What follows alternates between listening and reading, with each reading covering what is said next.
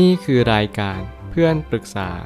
เป็นรายการที่จะนำประสบการณ์ต่างๆ มาเล่าเรื่องร้อยเรียงเรื่องราว ให้เกิดประโยชน์แก่ผู้ฟังครับ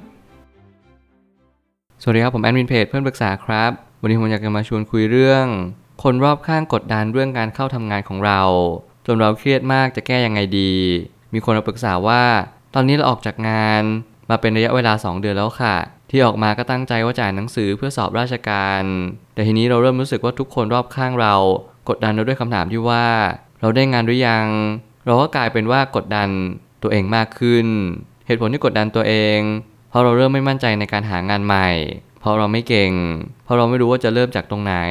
มันทำให้เราเครียดมากเลยเราก็จะทำทุกอย่างให้มันแย่ลงไปหมด แล้วพอจะมีวิธีที่ทำให้เรามีความมั่นใจในตัวเองมากขึ้นได้บ้างคะ ผมเชื่อว่าคำถามนี้เป็นคำถามที่ มีโอกาสที่ทุกคน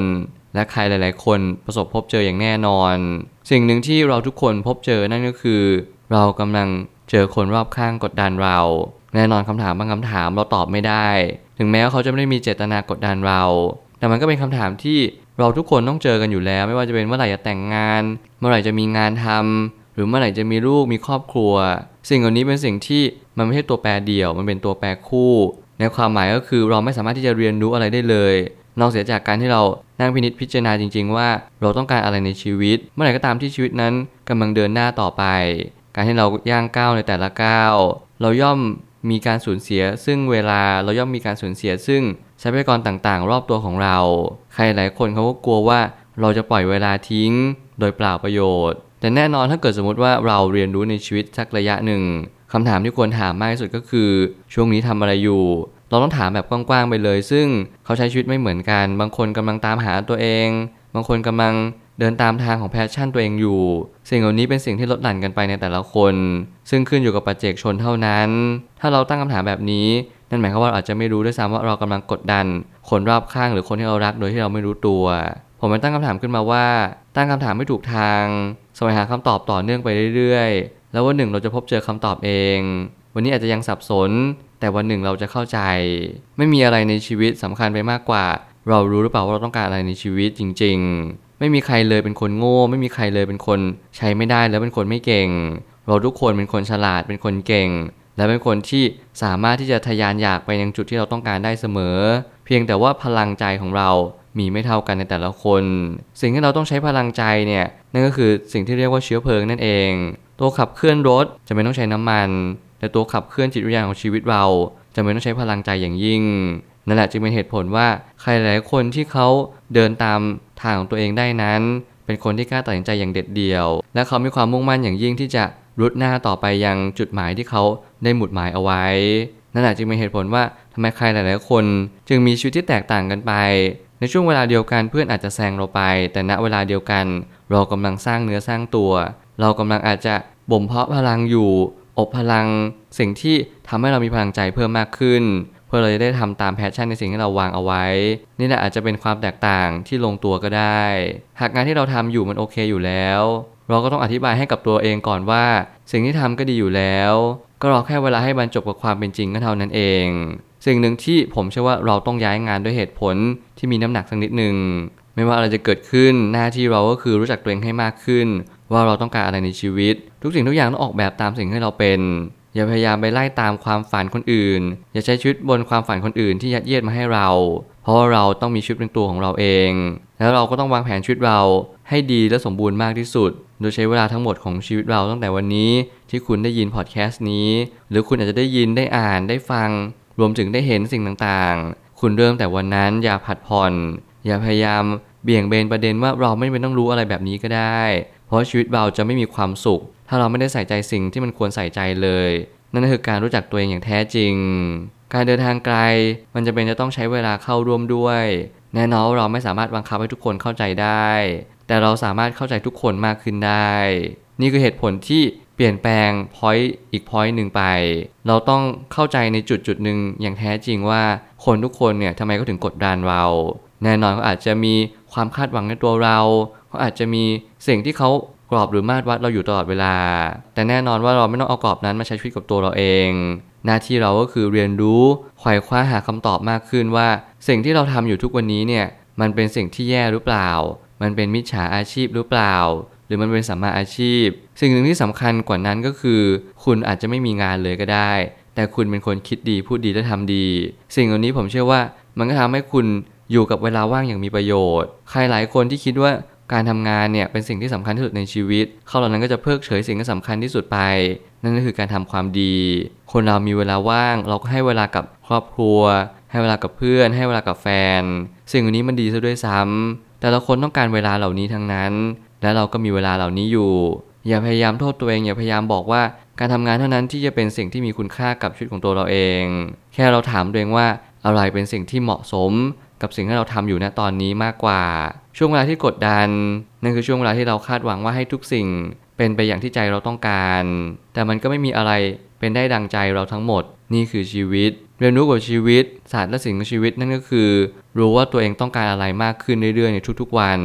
วันนี้เราถูกกดดัน วันนี้เราถูกคำถามที่ถาโถมมาที่เราค่อยๆวางแผนไปทีละสเต็ปค่อยๆเริ่มต้นทำอะไรสักอย่างหนึ่งคุณลองเขียนไดอารี่ระบายลงก็ได้ ผมเชื่อว่าในวัยวัยหนึ่งเนี่ย เราก็มีความกดดันของตัวเองเป็นทุนเดิมอยู่แล้ว เราเห็นผู้คนมากมายที่ประสบความสำเร็จ เราเห็นผู้คนมากมายที่กำลังมีความสุขอยู่เราก็ปรารถนาที่จะไปถึงจุดนั้นที่เราเห็นภาพภาพนั้น แต่ผมขอแนะนำอย่างใจจริงว่า อย่าเพิ่งเอาภาพนั้นเป็นเป้าหมายในเร็ววันนี้ เพราะยิ่งคุณเอาภาพของความสุขเป็นเป้าหมาย คุณจะท้อแท้อย่างรวดเร็ว คุณจะรู้สึกหมดไฟกับสิ่งที่คุณทำและคุณจะรู้สึกสิ้นหวังว่าทำไมคุณถึงไม่เจอสิ่งเหล่านี้บ้าง ภาพภาพหนึ่งไม่ได้กำหนดชีวิตคุณได้เท่าไหร่ ภาพภาพหนึ่งเป็นเพียงแค่ภาพภาพหนึ่งเท่านั้น อย่าพยายามใส่ใจกับภาพภาพหนึ่งที่มันเห็น แล้วมันก็ดับไป เพียงแต่เราควรจะโฟกัสกับชีวิตของตัวเราเองว่าเพสเรากำลังเดินไปที่ไหน เรากำลังก้าวขาเดินทุกๆวันหรือเปล่า เราไม่อยู่ที่จะตั้งคำถามและแสวงหาคำตอบใช่ไหมวันหนึ่งผมเชื่อว่าเราก็จะเก่งมากขึ้นในทุกๆวัน โดยที่เราไม่จำเป็นต้องแข่งกับใคร แค่แข่งกับฝีเท้าของตัวเราเองเท่านั้นก็พอ และสิ่งต่างๆรอบตัวของเราก็จะดีขึ้นไปเรื่อยๆ พอเราเริ่มรับรู้แล้วว่า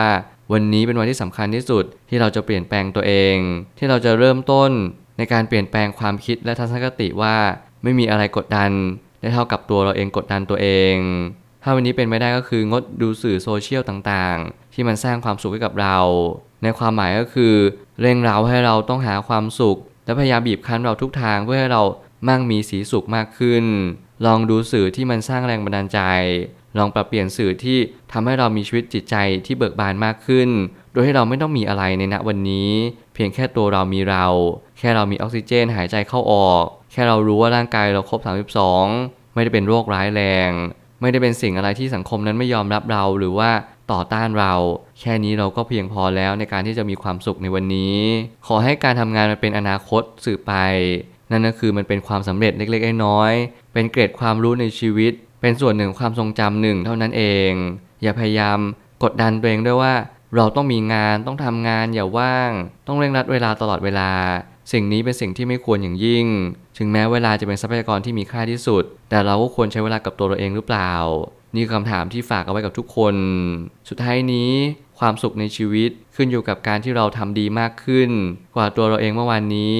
ไม่ใช่ให้คนอื่นเอามาตรวัด มาชี้วัดว่าเราต้องเดินไปทางไหน เราต้องตัดสินใจเอง วันนี้เป็นวันที่เราต้องเอามาตรวัดของตัวเรา วัดตัวเราเท่านั้น แล้วเราก็อย่าหลงลืมสิ่งที่สำคัญกว่านั้นนั่นก็คือ อย่าเอามาตรวัดของตัวเองไปเทียบวัดกับคนอื่น ทุกคนมีไม้บรรทัดและทุกคนมีกรอบของตัวของทุกคนเอง อย่าพยายามชี้ชัดไปนั่งชี้นิ้ว หรืออะไรก็ตามแต่ที่มันทำให้เขารู้สึกกดดัน ถ้าอะไรก็ตามที่มันเป็นคำถามที่มันไม่สร้างสารรค์ผมเชื่อว่าเราก็ไม่ควรจะถามเขา แต่แน่นอนบางอย่างเราก็ต้องแก้ให้ตัวเราเองเหมือนกันว่า ทุกๆ คนถามคำถามเหล่านี้ เพราะเขามีแค่คำถามเหล่านี้ในความคิดของเขา เขาไม่สามารถที่จะเปิดประสบการณ์ในคำถามเรื่องอื่นได้เลย นั่นคือความเข้าใจของเรา ที่เราก็จะต้องเลี่ยงบาลีทำจิตใจให้เข้มแข็ง ยิ้มแป้นเข้าไว้แล้วก็เบิกบานใจว่าคำถามนี้มันเป็นเพียงแค่คำถาม การที่จะมากดดันเราได้นั่นคือตัวของเราเองเอาคำเหล่านั้นมากดดันของตัวเรามากกว่า เพราะผมเน้นย้ำเสมอว่าไม่มีใครกดดันได้เท่ากับตัวเราเอง ถ้ารู้สึกถูกกดดันมากขึ้น จงหาพื้นที่สบายมากขึ้น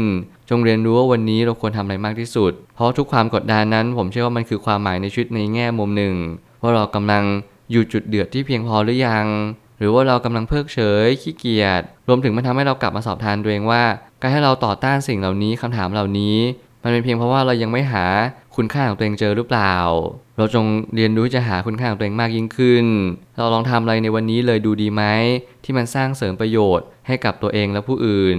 อย่าพยายามรอคอยให้ประโยชน์นั้น ต้องขึ้นอยู่กับบางสิ่งที่มันเคลื่อนไหวได้ตลอดเวลา ไม่ว่าจะเป็นงานเงินความรัก หรืออะไรก็ตามแต่ที่มันเป็นตัวแปรคู่อีกตัวแปรหนึ่ง วันนี้คือการเริ่มต้นของชีวิตใหม่ เรียนรู้เข้าใจตระหนักแล้หนึ่งคุณก็จะเปลี่ยนแปลงตัวเอง และรับมือกับคำถามเดิม ได้อย่างมีความสุขมากขึ้น ผมเชื่อว่าทุกปัญหาย่อมมีทางออกเสมอ ขอบคุณครับ รวมถึงคุณสามารถแชร์ประสบการณ์ ผ่านทาง Facebook Twitter และ YouTube และอย่าลืมติด Hashtag เพื่อนปรึกษาหรือ f r ร e n d t a l k ด้วยนะครับ